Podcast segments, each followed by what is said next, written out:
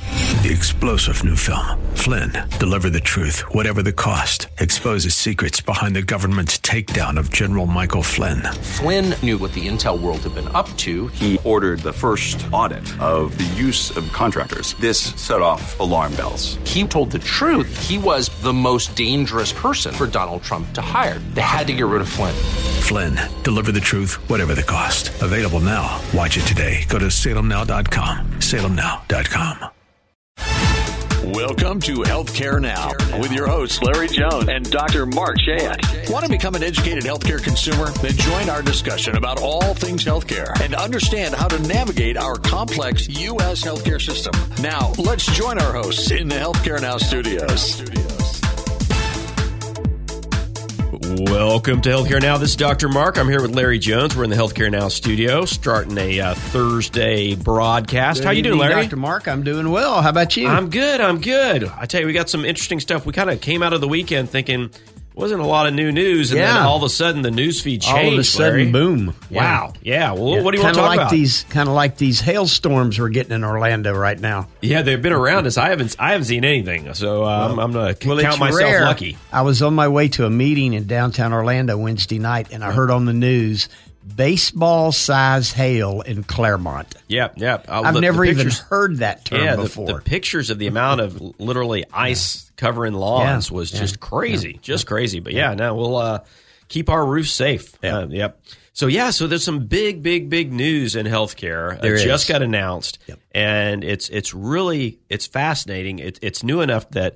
I can't say as we uh, we we have we have all the data yet, but Yep. but basically, you know, throw it out there. Yeah, it's hot off the press. You know, Kaiser Permanente's been around for a long time. Big, big, big they company. uh, big uh, started out in California, Right. Multiple clinics, primary care and specialty clinics, Right. Urgent care, you name it, Right. And hospitals. I think they own thirty nine hospitals across the country. now. Right, and they they started out in California, but they've got They them in did. Virginia and they're up the East everywhere. Coast. They're In all mid- over the place they're in the now. Midwest Yep, as well, Right. And they're even in Atlanta, I believe. Yep, they do have a clinic there. Yep. So a couple weeks ago, they announced a new company called Risant R I S A N T Health. Right. And Risant Health was formed by Kaiser to operate nonprofit health systems for value-based care models. Right. So we should back up. So Kaiser Mm-hmm. Permanente is a not for profit. It's privately owned, right? Correct. But it's a not for profit, and they take the profits to sort of direct what the ownership wants to do. So that's Right. different. Right. That's that. That's not the same as a five hundred one three c three. 501c3, And so yeah. Ryson will be. Yes. right? Yeah. And Ryson, yeah. and so the other thing that's interesting about Kaiser is Kaiser is its own insurance group essentially. So you're you are a you're a member, a patient of Kaiser. Yep. So you go Kaiser is your in-network care, right? Right, So they they don't just compete with hospitals. They compete with Aetna and Cigna and Blue Cross. I mean, Right. they're, they they- so it's so it's a very different entity than It is. really any other entity. Yeah.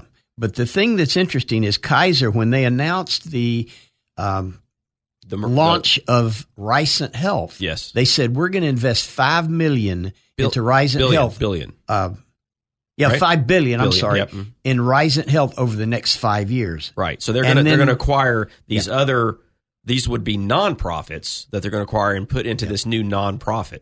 Yeah, and so 24 hours later, they announced the acquisition of the biggest merger in hospital mergers and acquisition in history. They're going to buy Geisinger Health Systems Right. in Pennsylvania. Right. And Geisinger's like got 10 hospitals and some Yep. clinics. Yep. So it's not I mean it's not massive. I mean it's well, got a they've got big name. 25,000 employees, Yeah.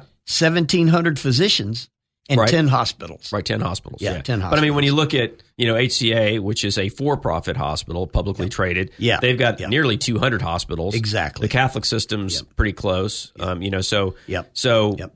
that that's interesting. But so their their Kaiser we said has about thirty five hospitals, 39. 39 This will make hospitals. 49. So yeah. but but they'll be separate. So Risent they're gonna they're obviously going to acquire several other.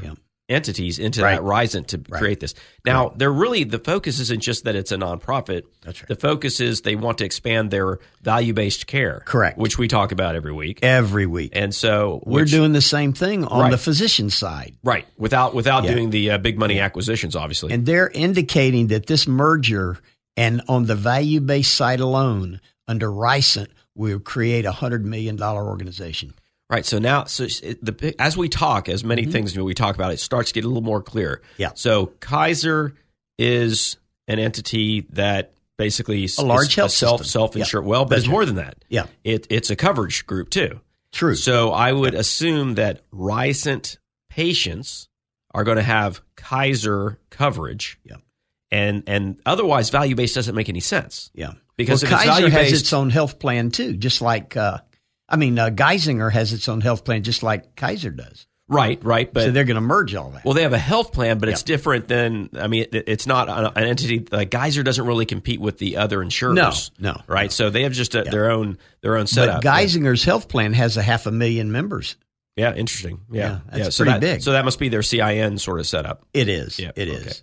So that that that will be interesting how that how that plays out because the value based side, you know, we look at value based side as a, a way for the systems to save money and create some revenue for the physicians that are providing the care. Right. Whereas these are all employed physicians, they can still benefit. Yep. Um, although our experience with with nonprofits that employ physicians, their physicians don't financially benefit much from these these entities, right? Well, one of the big senior healthcare analysts at an organization called PitchBook that looks kind of a, you know over these things made a statement about this acquisition of Geyser. It said it's noteworthy because not only is it the largest health system merger almost ever, but also because it comes at a time when both federal and state regulators have ratcheted up antitrust scrutiny over health system consolidation, Dr. Mark. Right, and they worry about yeah. We've we've seen this in in uh, North Carolina. We've seen this. Uh, they worry about the insurance groups that are that have too much. of North the Carolina insurance. was a big one. yeah. Yeah. So so it's it is going to be kind of interesting because I mean when we look at it, forty hospitals. You know, that's a big system. I'm wondering but, if the you know, FTC is going to approve this.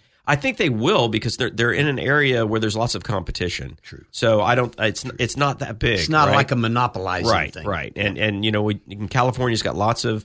I mean, all the Kaiser in California has. Yeah. If if they were to buy up something that was in California, a big system in Right, California, right. then I could see the FTC stepping in and, and looking at that. Okay. but but since there are other competitors, they don't have a monopoly, and certainly in Pennsylvania, I mean, Yeah. there's there are a number of big health systems in Pennsylvania eh, that that are going to be able to compete. Yeah. Well, th- some of the analysts say that if this deal does close, it's going to send shockwaves through the value based care ecosystem. And the reason is in the few, in the prior, they've all relied on venture capital and private equity backed companies to buy primary care groups like we've talked about Sure. for Right. this whole program, like Agilon, Privia, and even Allidaid. But now we're talking about an entity that is being created for value based care centered around health systems. Right. I mean, it's definitely different, Yeah, but but yeah. but again, it's it's who's saving the money and where is it going? Yeah, And the fact that it's a nonprofit uh, and versus a not for profit, like Kaiser Permanente, Permanente not for profit, Right, And this right. is going to be a nonprofit entity, so they will have uh, tax things that are going to save save lots of dollars, right? So they'll be exempt in- for a number of taxes. And I'm guessing Geisinger is already a not for profit. They are. So That's I'm correct. sure Yeah. that because they're not going to buy any systems that they would have to try to convert. Yeah. And then the next question becomes: Is what's next? Yeah, And well, where? the, well, the entity Ricent Health is going to be a nonprofit. right, but it, but, Health- right, healthcare but it's going to be company. built of several other That's right. companies. Yeah. And if you Yeah. if they were to buy a for profit, that then that that wouldn't fit in the picture. You know, I right? was I was actually thinking who would be the next candidates for this type of thing, since they say they're going to buy four to five, and Geisinger's the first one. So I would I would probably expect them to uh, geographically spread it out so they don't worry about these antitrust issues. But at the same time, e- even though I find it hard to believe that this is the biggest merger, okay, but because it really isn't a total of forty hospitals, fifty is Right. really 50, 49 Yeah, hospitals. yeah, 49 hospitals. And It- HCA's got what 350 hospitals. Yeah, they have that many. I thought they were just around 200, but but 337, I believe it is. 337. Yeah. So, you know, if Yeah. if there was I don't know. I mean, it, there there there're certain some it, it's certainly big. Yeah. I wonder I didn't see a price tag Well, let me anywhere. give you Did did another they, they data. announced the the purchase price? Uh, no, it said that the deal had not been yeah. disclosed. yeah, I got you. So I I got guess it's probably so new there, and I don't even know they'll have to announce it. you. they will. eventually. Yeah. But you know, the other thing is in the first quarter of 2023, there were 15 mergers and acquisitions. and compared to 17 in the fourth quarter of last year. So you're talking 15 and 17. That's what 32 large acquisitions of hospitals. of hospital systems in healthcare in a pat- matter of six months. Dr. Mark, is this good for healthcare? Well, I mean, looking at the timing of that, I mean, we saw a lot of systems shut down during COVID. Yep. Right. And or they were A lot of hospitals a lot went out of business. Yeah, a lot, a lot of. Well, that's what I'm, that's what Yeah. I'm talking about is, ho- is hospitals, and and some of them were acquired, right? Some of them were picked up for for you know for low low, low pennies on the uh, dollar. So I don't know if looking at that last quarter, if, if some of that was that merger, Mm-hmm. um, it really it doesn't really make sense that there's it going in any direction now. I mean, just Right, just the way right. the way the the financial the financial arm swing. I think we were looking at the idea that value based care and Mm-hmm. and really areas of expertise in certain areas of care that would drive the market. Mm-hmm. Yeah. And Well, it's- unfortunately, I think the the business side of that is that well, you know, well we have to be a center of excellence, and then my Right. competitor is going to become a center of excellence. That's right. So now we really don't have any centers that are truly the center of excellence. So it must be a little bit of of you know if we can't build it, we'll buy it. Well, it's interesting you're saying that because in 2022, Kaiser reported a loss of $4.5 billion and Geisinger reported a loss of $842 billion. Wow, Now, the thing that eight is hundred forty-two interesting million million, not eight billion, hundred forty-two million, million. Okay, yeah, and Guy, that was Geisinger and Kaiser, Kaiser 4.5 billion. yeah, that makes that So makes- when you think of the pressure on hospitals today, you know we all we we laugh and talk about the worst job in healthcare is the CFO of a hospital, Right, right, right. and the pressures continue to mount financially on these large health systems. I think this must be a way, just looking at this merger, for these two organizations to get their act together. Well, I well, I have to say Kaiser has their act together. They have they have a war chest of of monies, and I mean I think that's sort of part of their non-profit side or their not for profit side is you know you can you can imagine if they were truly in in trouble at, at a four billion dollar loss you think they would be but so that's You would think that's so. four four billion in roughly 40 hospitals Yep. okay so you spread that out but they're going to turn around and they're going to buy another system Yeah. right and you know they're not buying a system that they can't make Think they money can on. turn around. right so Right. so well I, I don't know i think a lot of that is reporting right because uh, hospitals are allowed to report losses that physicians aren't right, Right, so right. so you know if somebody doesn't make make payments and and they they can say that well we char our charges were this and our collections were right, that right. therefore this was our loss Right. you know so i don't know i think that's a that's a that's a tough question to answer just going off that piece of data Yeah. and the fact that one's behind the other kind of you know Yeah, well, you know, it's kind of interesting. One of the FTC people were asked about this merger. Yep. And the comment was, well, when you're looking at pursuing cross market mergers that don't compete with each other, Yeah. it's not an issue. And you made that comment I just did. earlier. Right. Yeah, you're right. So, so that makes sense. They're What are you, not a going to worry about financial that. analyst now? I, I certainly hope not. If I, if I am, I'm making a terrible Prophet living Dr. at Mark. it. Yeah, right. so no, but I, I think that's why I would say that Kaiser's next move would be in a market that's not in the Northeast and not on the on the West Coast. So Dr. Mark, when we come back, we're going to talk about what Mark Cuban's doing in the pharmacy industry. basketball. next next up, we'll be right back. You're listening to Healthcare Now, the truth about U.S. healthcare. We're going to a break, and when we come back, we'll continue our discussion on all things healthcare with Dr. Mark and Larry.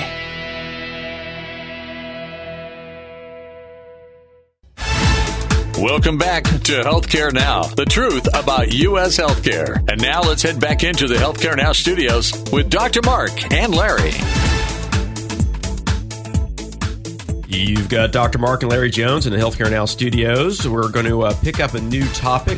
I, I really love Mark Cuban. I like I like talking Yeah. about Mark Cuban. Yep. I Mark don't- Cuban's actually aims to disrupt that $365 billion pharmacy industry, Dr. Mark. Yeah, he's been at this for years. He has. and and this is something that Yep. that really it's in the news here and there, right? And and, Yeah. and I think the last time it was in, in the news, it was that President Biden was doing something to kind of screw over his efforts, right? Yep, Is yep. that am I right? It's there? called the Mark Cuban Cost Plus Drug Company. right, right. Tell That's us about the name it. of his Yeah, right. organization. Well, it says they seek to disrupt and try and get a broken pharma system in healthcare in line.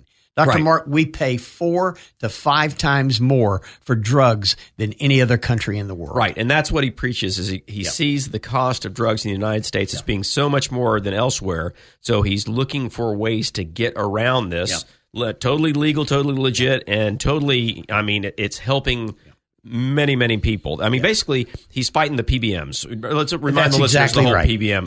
Yeah. Pharmacy benefit managers. Right. And if you recall, over our show time, we've talked about there are about four companies in America that control over 80% of all prescriptions written Right. in America. and they're they're the they're the middlemen, if and they you will. Mm-hmm. mark it up. They take the rebates from the major pharma companies and they don't pass it on to the consumer. Correct, correct. And we see that here in the U.S. Yep. And that that is one of the several reasons that that our pricing is so high. Yep. So so Mr. Cuban has has used his people, Yep. his finance to get smart people together and put together this entity. And I mean, it's it's a great plan, It is. honestly. Oh, well, let me And- give you some facts about it. All right. We talk about one pill. Yeah. Metformin Yes. for diabetes. Yep. Metformin costs $500 a month.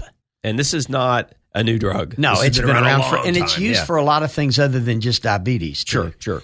Mark Cuban's company sells that same prescription for $46.20. Yep. So yep, better, more than a ten times savings. Can you imagine? Right, Yeah, it's better than right. 10 times saving. Yep. But also, his company offers 300, and- 350 prescription drugs, and a lot of them are probably generic, sure. at a fifth fixed cost plus 15% margin, Right. making these drugs significantly cheaper than almost all other retail drugs in America. Yeah, I mean, because most of them are, are a, a multitude of several hundred percent That's right. over cost. That's right. Yep. Especially when they go through the PBMs. Right. So, so what was the restriction from the White House? So they said they couldn't do it because of the source that the drugs were coming in from out of out of the country. Yeah, I. I mean, and 'cause- you, 'cause you remember Biden the, was- the yeah. Canadian thing, Yeah, and, yeah. and the unsafe and re- unreliable Right. quality of the meds, Right. And all that's what that No was all backup. about. They just threw him into that Yeah. same bucket. Gotcha. Gotcha. I remember that pretty clearly. But but then they turned around and came up with a Biden Yep. plan Yep. to bring in some cheaper drugs. well, Right. he's been able to, particularly in Texas, where he is, I guess. yes. uh, has been able to do some some real significant things. But it estimated that if Medicare had used his program in 2022, right. they would have saved 3.6 in 2020. They would have saved 3.6 billion dollars on pharma cost. Yeah. Exactly. That's Exactly. serious. No, it is. It is. No, you know, it's really fun because you know Mark Cuban's done. So you know he made he made his money in the uh, in in in, in tech. Think we and- could get him and on the what- show? I- you know, I tell you, I can call. You can call. You can call. Well, well, I do know one of his assistant coaches really well. He's a good friend Oh, wow, of mine. okay. but I don't know if that's going to be enough pull. That's be enough pull. I mean, I've got I've gotten to see him when the when the Mavericks come to town because you know he travels. Okay, he yep. travels. And, He and does. He goes to maybe most games. because of uh, you know healthcare now and our purpose and mission, maybe we can get him on the show. I tell you that'd be a, that'd be a big reach, but I'd love it. He'd, I will- he'd be I will amazing. try, Dr. Okay. Mark. All right. Okay. Oh well, Yeah. good. Go for it. Go you know, for the it. other thing, uh, a significant number of what goes on in healthcare and, and, and our economy is stress costs our U.S. economy $300 billion a year, according to the American Psychological Association. And a lot of that comes with drugs. And the reason is 65% of households in America state that they are under stress because they anguish over accessing the pharma they need. Gotcha. Gotcha. I see what you're saying. I Yeah. can see Yeah. that. No, for sure. For sure. No, the, the the cost of medications. I mean, on the one hand, we see the development of some just amazing medications that can really help people suffering.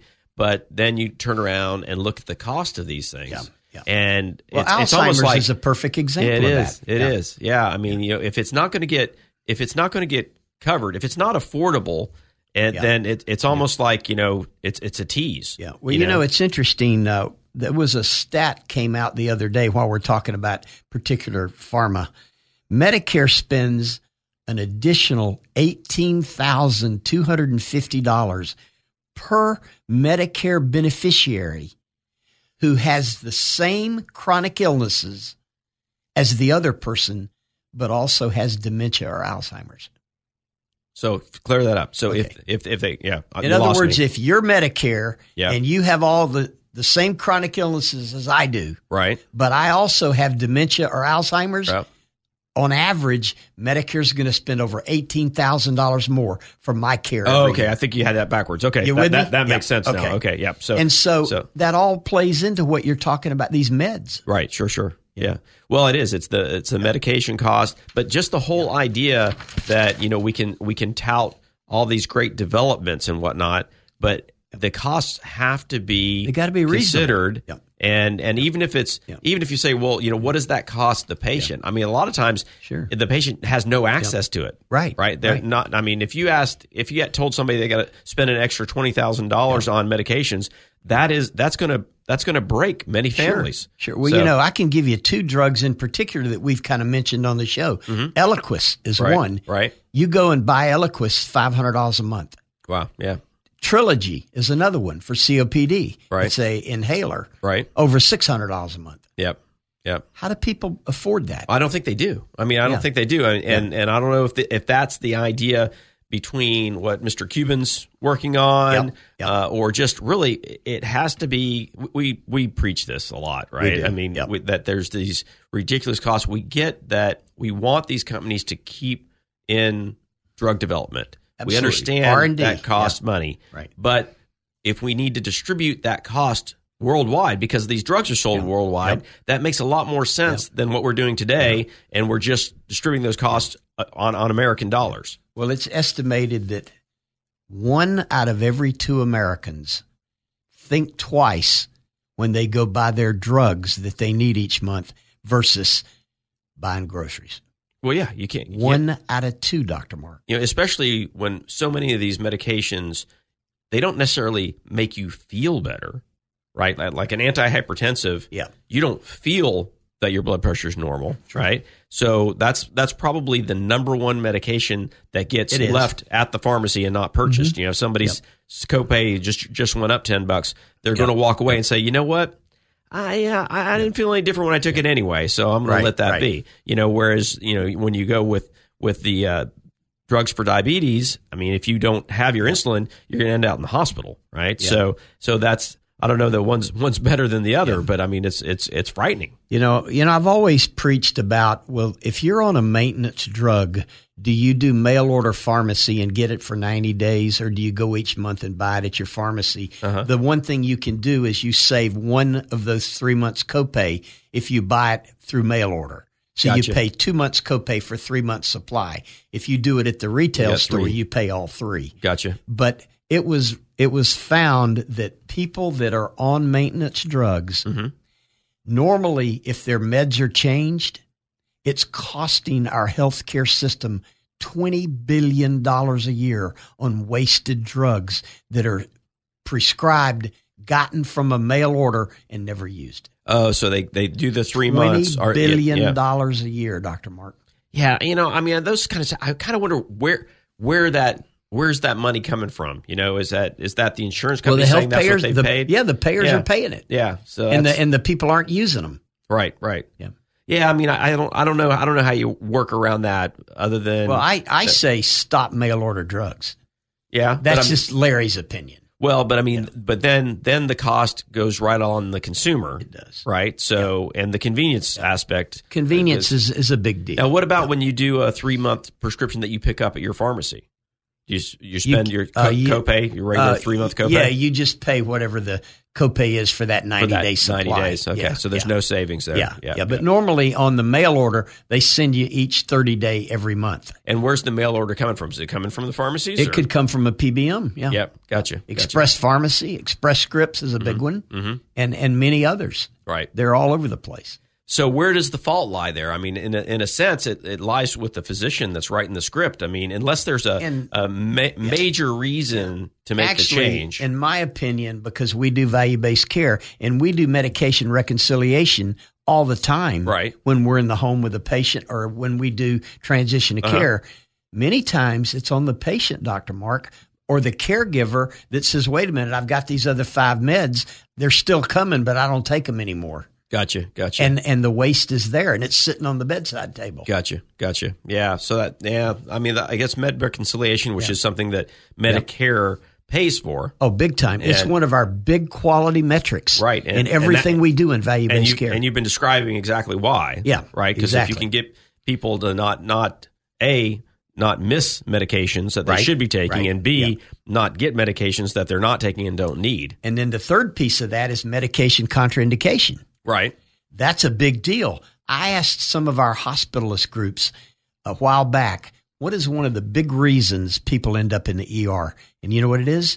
Contraindication to meds. You mean they're taking two meds They're that they shouldn't taking take a med. together? they- in other words, my doctor prescribed me a new med. I'm taking it. And oh, he didn't tell me not to take the old med, so I'm taking it too, and I end up in the ER. oh, you're saying contraindication, but you're saying they're, they're Contraindication, yeah. I don't think that's the right word. Larry. Is that not the right No, word? I don't think so. So you're Where's- you're just saying that they're they're taking it's a medical error they're t- that they're Yeah, taking yeah. o- over taking two yeah, like like yeah. let's say back to the blood pressure. How about reaction to meds? Yeah. Is that a better word? No, I don't like No, it either, Larry. you I'm, don't I'm like gonna, that. I'm gonna take you all the way to. well, they call it, uh, in, in value based, they call it contraindication of drugs. yeah. So I I guess what they're In the they're saying Medicare is, ad- is that adherence that, program. that they don't. You're, you're taking a medication that you're not supposed to take on because- top of one that is uh, adverse to that medication. Okay, well that's a contraindication. But if you're but Right. if you're taking a, a blood pressure medication, and then they change your blood pressure medication, you're taking two blood pressure medications as Yeah. opposed to if you're taking a drug that'll interact with another drug. Well, that's what I'm talking Okay, about. The all right. adverse. So that is contraindication. So- so- right? The adverse. I'm not going to give it to you. We're gonna we're, we're gonna we're gonna have to eh, eh, we're gonna have to end the uh, go to the uh, break here. With, I love with- it. Well, I, maybe we'll look it up. So uh, yeah, well, it was a good good conversation today. I think you know Mr. Cuban is onto something. Yes. and uh, Yes. I, I would hope that uh, you know, and he doesn't scream from the mountaintops about No, this. You know, not- he's just doing it for He's for been good. very low profile Yeah, about this whole yeah. thing. All right. Well, I, I think we'll talk about him again Yep, soon. Absolutely. You're listening to Healthcare Now, the truth about U.S. healthcare. We're going to a break, and when we come back, we'll continue our discussion on all things healthcare with Dr. Mark and Larry.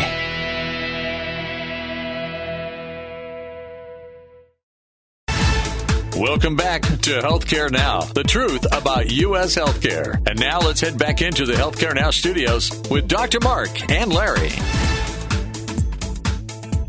Welcome to Healthcare Now. This is Dr. Mark. I'm here with Larry Jones in the Healthcare Now studios, and it is the month of May. It is. And Monday is May. Oh, Monday's May. That's right. It's coming Monday's up. May. Monday's Yep. Mm-hmm. May, and May is both Mental Health Month Yes. and it's also Stroke Month. Spro- stroke awareness Stroke month Awareness and Month. mental health awareness yeah, month. it wouldn't be Stroke Month because we don't want people to have No, strokes. Stroke Awareness, awareness. month. awareness month. Yeah. So, so let's let's chat about the. Uh, Let's start with the uh, stroke awareness. What's Yeah. that? What's that all about? You know, in 2020, one in six deaths from cardiovascular disease was due to a stroke, Dr. Mark.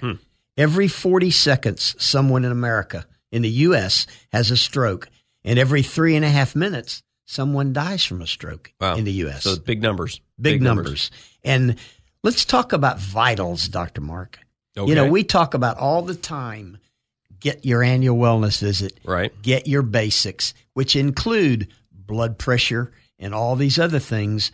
Talk about how important your vitals are to Your, vi- this- your vital signs. Yeah. your vital That's it. signs I'm are. gonna t- I'm gonna teach you medicine I before love we're it. done. Hey, before we're done, hey, we're gonna I'm do it. halfway there. Yeah, yeah, right, right. So Talk about how vital signs are well, I, important. I think what you're you're tapping on the door at Mm-hmm. is is with strokes. Like some strokes are going to be the result of hypertension, right. right? Not all strokes, Not some all. strokes, Not all. So so if you go in and you see your doctor and your blood pressure is elevated. That's something that they want to address. So that's one of the things we test. And Mm-hmm. and I think one of the things that happens is your blood pressure can be elevated just because of a situation. Right, Right. right. So what's really important is Like what- when we're on this show, yeah, exactly. Start talking about yeah, exactly, exactly. So, but all those big dollars. right, and we talked about start talking about hospital employment and uh, yeah, Exactly. right, right, Exactly. But but if you're looking at your blood pressure when you are relaxed, okay, Right. your blood pressure, frankly, when you're sleeping, Right. Mm-hmm. right. So if it is elevated, you're stressing your cardiovascular system, Okay. and you're increasing your risk Now, of of explain stressing your cardiovascular system, Dr. so Mark. your heart's a muscle, Okay. and if you are overworking that muscle, then when it should be resting, you may see changes in the heart where there's certain areas of the heart that enlarge, Mm-hmm. and and actually, unlike other muscles, if you get the the heart starts to enlarge, I mean that can be a really dangerous thing. Now, Okay. stroke uh, that is related to blood pressure is related to elevated blood pressure, and so so that's sort of a different thing than that chronic elevation. Okay. it's more episodic, goes up high, and then you can you can have s- stroke issues. But either way, the hint that this is going on is not typically oh I got a little headache right, Right. now if you're having a stroke that can that There's can a lot happen. of signs, and we're But- going to talk but- about some but of we're, those We're talking signs. about ways to avoid this occurring. right. And that's by going to your wellness visit and and finding out that your blood pressure is a little elevated. And then what what's the first thing you do? Well, maybe it's not get on a medication. Maybe it's you know what I got to get a blood pressure uh, device and I need to take my blood pressure at home because I was kind of worked up. I was at I was at the doctor. I was running late. I didn't sit for very long. So maybe that's all it is. They've got these automatic things now that you They don't have work to be really a well. nurse or a, yeah, a med they tech work really to well. take them. Yeah, right. And you can even get them that will keep a recording, uh, you know, Okay, on- yep. an app on your phone. Okay. and you can go in and the show the doctor like, oh, here's here's my pattern, and that's when you decide whether or not you need to intervene with a medication. You- Dr. Mark, every year more than 795,000 people in the U.S. have a stroke. But it's interesting that 610,000 of those 795,000 have a stroke for the first time. Right.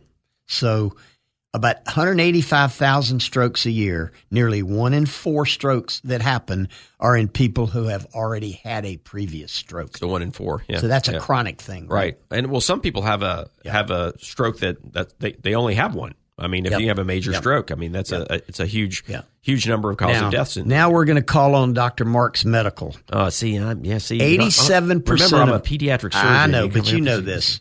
87% of all strokes are considered ischemic, right? in which blood flows to the brain is blocked. Right. You want to talk about that, Dr. Mark? So it's, you know, you, you just explained it. So Okay. so basically, you've got things. You, you know, we've got sort of the pipelines of our body are the vessels, right? So if you have a buildup of cholesterol or atherosclerosis, you can make some of these arteries that are already small much smaller. Mm-hmm. And if something either blocks that artery, like a, a clot Okay. or a piece of this debris that's plaque, that's in your- plaque, plaque, right? Okay. um, at the at some point you know the, the vessel gets smaller and smaller as it goes to the tissue it's serving Okay. at some point it's blocked off and whatever's on the other side that was waiting for the blood to come through is now ischemic it's not getting any blood flow no Okay. blood flow means no oxygen no got you. oxygen means it's going to die so if that tissue is in your brain you've just had an ischemic stroke I got you. okay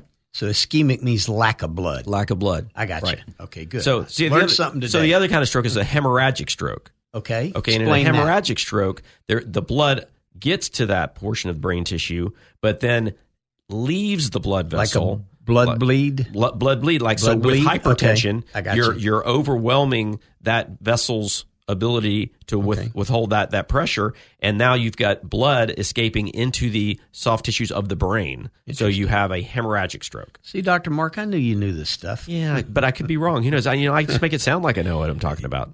The cost of stroke care in America every year is over fifty billion dollars.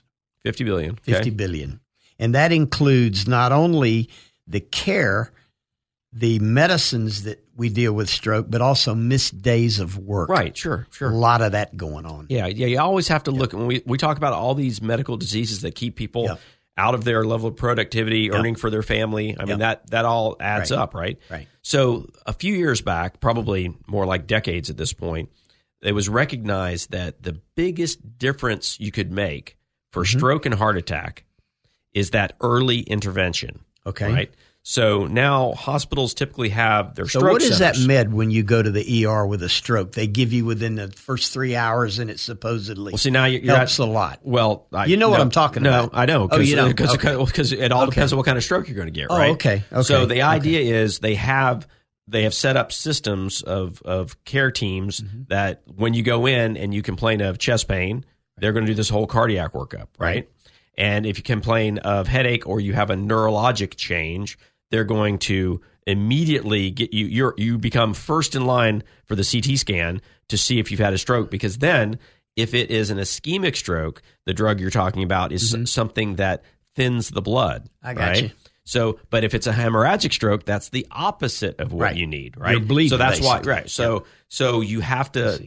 It's the response to the stroke, I got you. and and the response, whatever the treatment is, and they're very very varied treatments, Right. Are going. To, it's going to be really related to the outcome based on how many minutes pass between the time it happens Mm-hmm. Okay. and and the time it's discovered and treated. So you're going to laugh at this question, Dr. Mark. So if overstressing the health, the heart system can create a stroke. No, no, no. That's not what I said. Okay. That's No, not what you said. no, no. But the question is, how does cardio and exercise play into this right. So in when a positive way? right. So when you work out, your blood pressure does go up, Right. and that it's going up appropriately. Okay. Right. And your your blood pressure, your cardiac output goes up. You're exercising your heart. You're that's absolutely And that's a positive good for thing. the that's system. good for the system. Okay, okay. Be- because you're not you can't just look at the one organ. You can't say, well, you know, I'm working on my. 'cause You, you Mm-hmm. are exercising. It's affecting your entire body. and Your body is is working with that. Mm-hmm. Can you have a stroke while working out? Yes. Can you have a heart attack while working out? Yes. Because if you have the blockage, and you know we're kind of mixing beans in here when we're I'm with talking you. about Yep. about ischemia in the brain versus ischemia in the heart. So if you have a blockage in your heart and you start working out and you get chest pain, that's a stress test, right? Mm-hmm. Okay. So that is an indication that you do have a partial blockage in the vessels that feed the heart, and so you can't work out vigorously. Okay. And and, and be, without having that addressed, Right. So that can be the first time the heart. Now that in So you have stroke- to know your stroke- history if you're doing yeah, that. stroke Is, is is a different animal completely. Okay. And you know, but if you are having issues with blood pressure and you have damaged the vessels in, Mm-hmm. in your brain and you elevate your blood pressure, that Mm-hmm. that can lead to the problem. but a lot of strokes are also embolic strokes or clots that go in. So we talked about the the most common arrhythmia is AFib, atrial fibrillation. Right, And in atrial fibrillation, you can you can develop clots in We've your talked atrium. about how Right. AFib can lead to a stroke. Right. We've So talked that's about a that on the that's show. an embolic stroke. Okay. And so an embolism is something that travels in the vessels, Right. and so that clot, which is a soft, you know, soft piece of gel, right, Okay. ends out going into your brain and blocking blood flow. I got you. So then you're going to have an ischemic stroke because of this clot, the, this clot Yeah, embolism. one of the stats that I looked at on this stroke thing was stroke is a leading cause of serious long term disability, more so with people over age 65 than younger people. Well, I mean, you're Explain you're, that a little Well, I mean, uh, like heart attack and stroke is more common in, in older folks, Right, I- right, That's I mean that that kind of kind of goes along because it, can- it can happen if you like everything else. If you have a history of heart disease or stroke in your family, then you need to worry about it at a younger age, Mm-hmm. Yep. right? So so, but that that typically uh, you're you're going to see that in, in the older population. Yeah, and and you know it's interesting when we talk about stroke, you almost have to talk about heart disease. 'cause Yeah, I it's know. all We did. kinda We kind of, we, yeah, 101. we're talking Yeah, about this. yeah. Is, it's it's stroke awareness month. Yeah. but yeah, you can it's almost really heart disease as well. and hon- honestly, you know that it's all vascular disease. Okay. And so if you have one issue, you're going to often have others. We talk about like peripheral vascular disease, which probably has its own month. I don't know. But Right. so that's where blood flow to your extremities, like to, your, Okay. to your toes. Uh, i- i- so people who have had issues with uh, with amputations Mm-hmm. have a much higher associated risk for heart attack. Okay, And it's not that one causes the other, it's that they're both caused by the same problems. Interesting. And so so those things tend to go together. So people I didn't realize amputees had were higher risk for heart attacks. Sure. Absolutely. I did not realize Absolutely. that. Yep. That's something. Yep. new. Yep. So Yeah. so so it's the reason for the amputation, right? Okay. And so the the overwhelming reason for the amputations in our population Mm-hmm. is peripheral vascular disease. And if you have peripheral vascular disease, you probably have some coronary artery disease, and you probably also have some disease in the the arteries in your brain. Yeah. You know, we're going to talk a couple more minutes about stroke because May is Stroke Awareness Month. One of the most common symptoms recognized prior to a stroke is numbness on one side or the other, Dr. Mark. Okay, so that's a, that's They that's said a- over that's a- 90% of people that experienced a stroke experience that. Well, I wonder, you know, because I would I would say that you know you wake up because you slept on your arm wrong and you're a little numb, Yeah. right? So it must be a little numbness and dysfunction dysfunction, Yeah, so- probably. yeah. Yeah, some Okay, of the that other makes things sense. that people s- find is is they have uh, speech issues. Um, you know, Right, you, you do right. hear a lot of times. I, I mean, and depending on what part of the brain is affected, you might be Okay. able to communicate in one manner, but not through speech. Um, Mm-hmm. You know, but but so it all depends on where the stroke is. If it's in the motor strip of your brain, then you're going to have weakness. Well, they do talk about speech disability. They also also talk about face drooping and even arm weakness. Mm-hmm. Right. So the real message as we kind of go to break is that Mm-hmm. if you notice any of these things, you need to be evaluated immediately Yep. because the sooner intervention occurs, the the more likely you'll have a have a full recovery. The fast warning signs, it's call 911 Yep, absolutely. or go to the ER. Well, when we come back, we're going to talk about mental health. As Right. This is the uh, the other May healthcare month. Yep. Megan month is uh, Yep. mental health month. Absolutely. We'll be right back. You're listening to Healthcare Now, the truth about U.S. healthcare. We're going to a break, and when we come back, we'll continue our discussion on all things healthcare with Dr. Mark and Larry.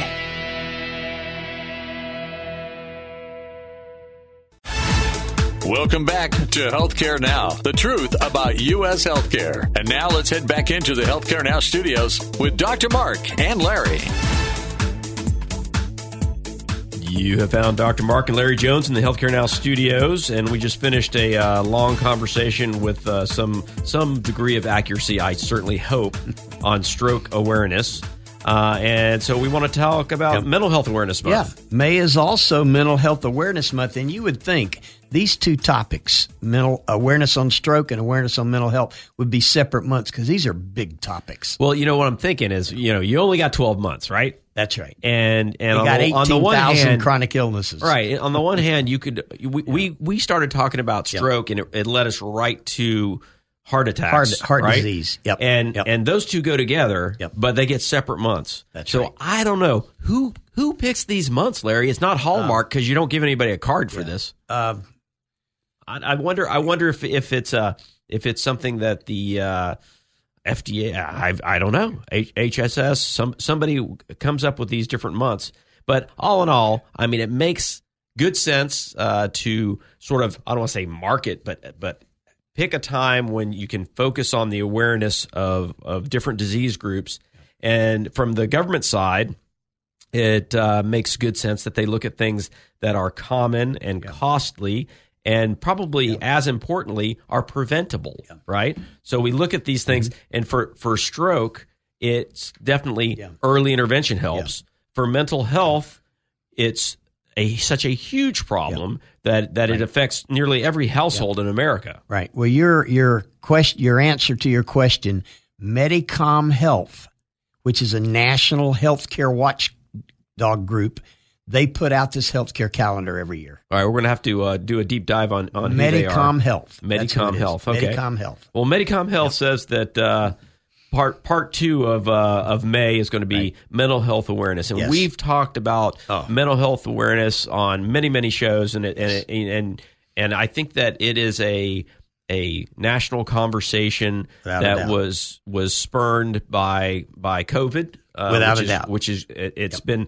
about. I don't know if we can come up with a short list of of positive effects from COVID, but one of them is that access to mental health care And has telehealth. increased. Well, using telehealth, Using telehealth, and yeah, so yeah. so it's really increased. And I can tell you that the number of physicians going into the field has increased. Mm-hmm. Yes. We're gonna talk about And primary so- care so all, access, all yeah. those all those areas are you know really really important. Yep. And I mean, I, I think that that the we always beg the question of you know is the has the need gotten larger or is it the recognition of the need? And, Right. And quite frankly, doesn't matter. It because doesn't matter. The need is Yeah, there. It doesn't. Right. And I can tell you, with our, we manage about 70, 80,000 lives, Dr. Mark. Right. And last year, our number one reason for ER visits was a mental health. wow. And see, And, and, that and the ER is changed. not the place Used to go. be low back pain, Right. gastric, Yeah. uh, respiratory, Yeah. and now it's all mental health. Yeah. And one in five U.S. adults experience some type of a mental health illness each year. One in 20 adults experience serious mental health illness in a year. And I think the issue that we have talked about on this show so many times is our primary care physicians really aren't adept in treating these patients. Well, I mean, I th- I think that's that's changing. It is Uh, changing. I think it's Yep. changing, and I think it was it was two problems, and they were kind of related. Is initially in the training for primary care, um, perhaps it wasn't really high on- high on the list, right? Right. And since it wasn't high on the list, not only did you have people that weren't used to interacting and, and doing actual care for mental health, they also weren't necessarily adept at who needs to be referred. Right, Right. right. And so, That's in, right. you know, in primary care, they have a, a huge responsibility, Huge of of looking at the whole picture Yep. and knowing where to go next. Yep. Um, and and in some circumstances, they may be Mm-hmm. the only person that this this patient can get to for their mental health. Well, let care. me tell you what we've done within our own organization. We have engaged an organization called Rose Health, Rose Health. R O S E Rose Health out of Jacksonville. They have a mental health app. Mhm. And what they're doing is we have identified 2,000 patients within our one of our value based programs. I won't say which payer it is. Right.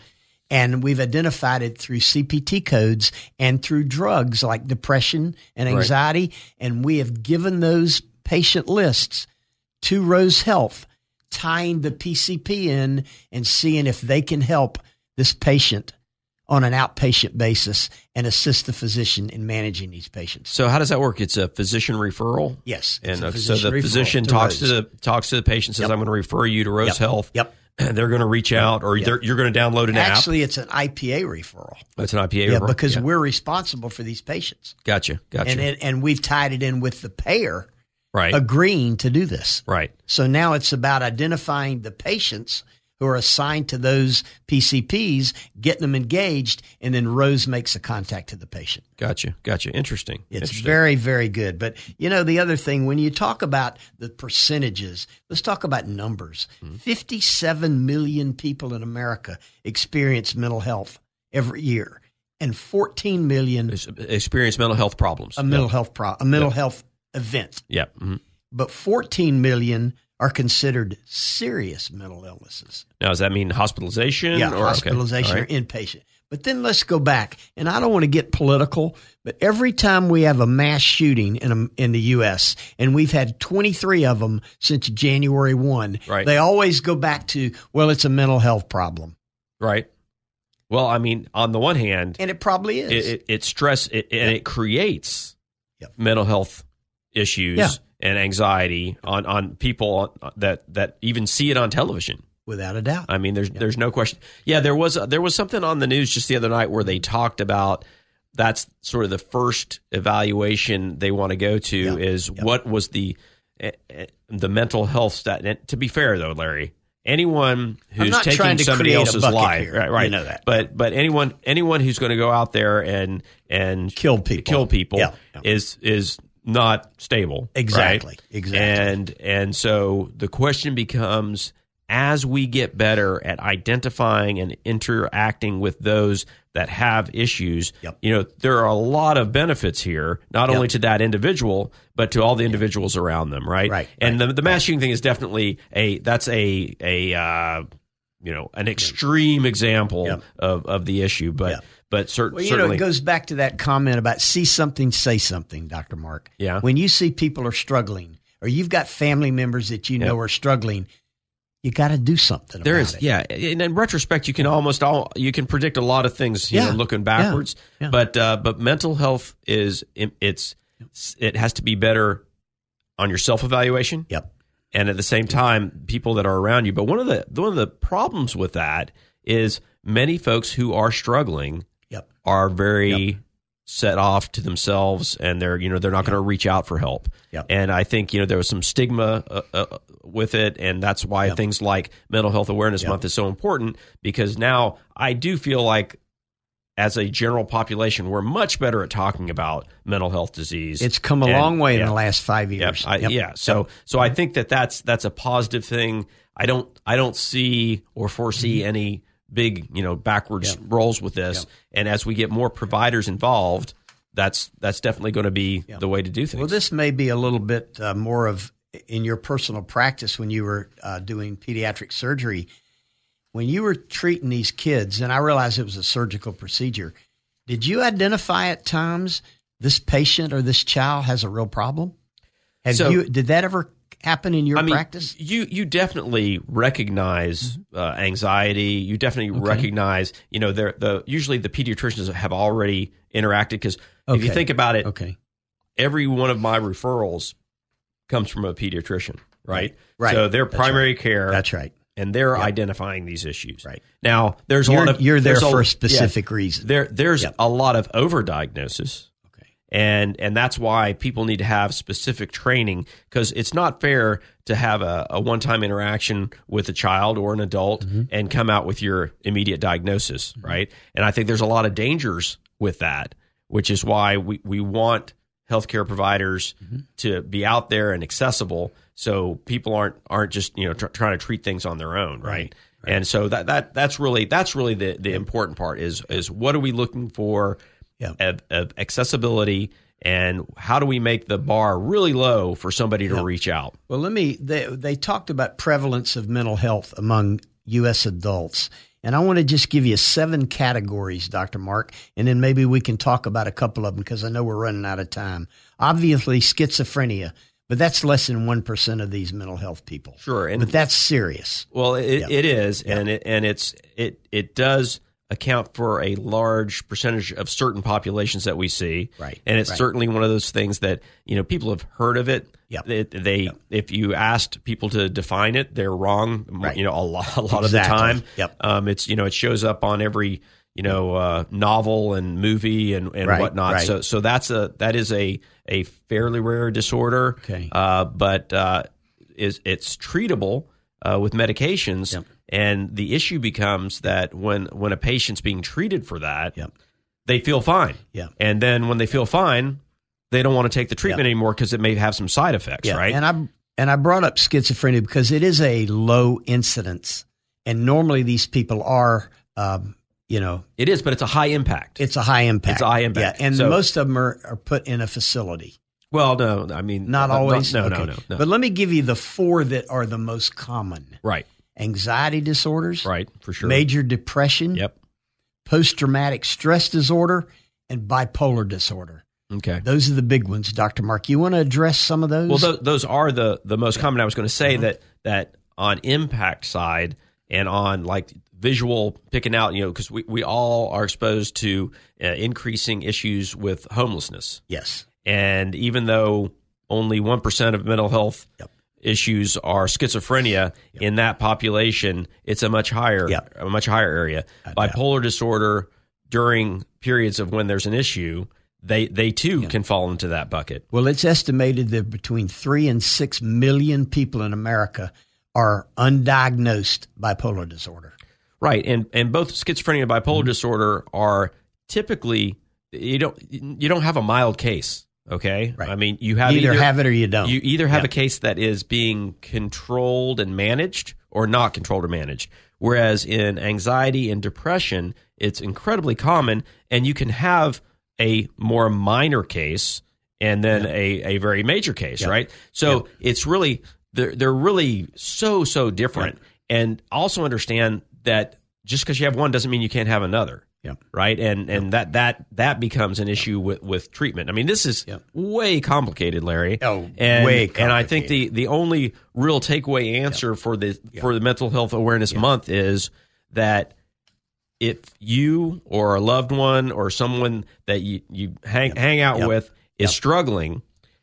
Getting the message that the help is out there, it's easy to get. That's right. Coverage is easy. Yep. You, you just need to get entered into the system and get started because none of these things, these actual disorders, they actually don't just go away without Mm-hmm. Exactly. some effort. And it doesn't necessarily mean you need a medication, Yep. but you need to have it addressed. You need to have that that And, therapy. and again, it goes back to when you look at the bigger picture, see something, say something.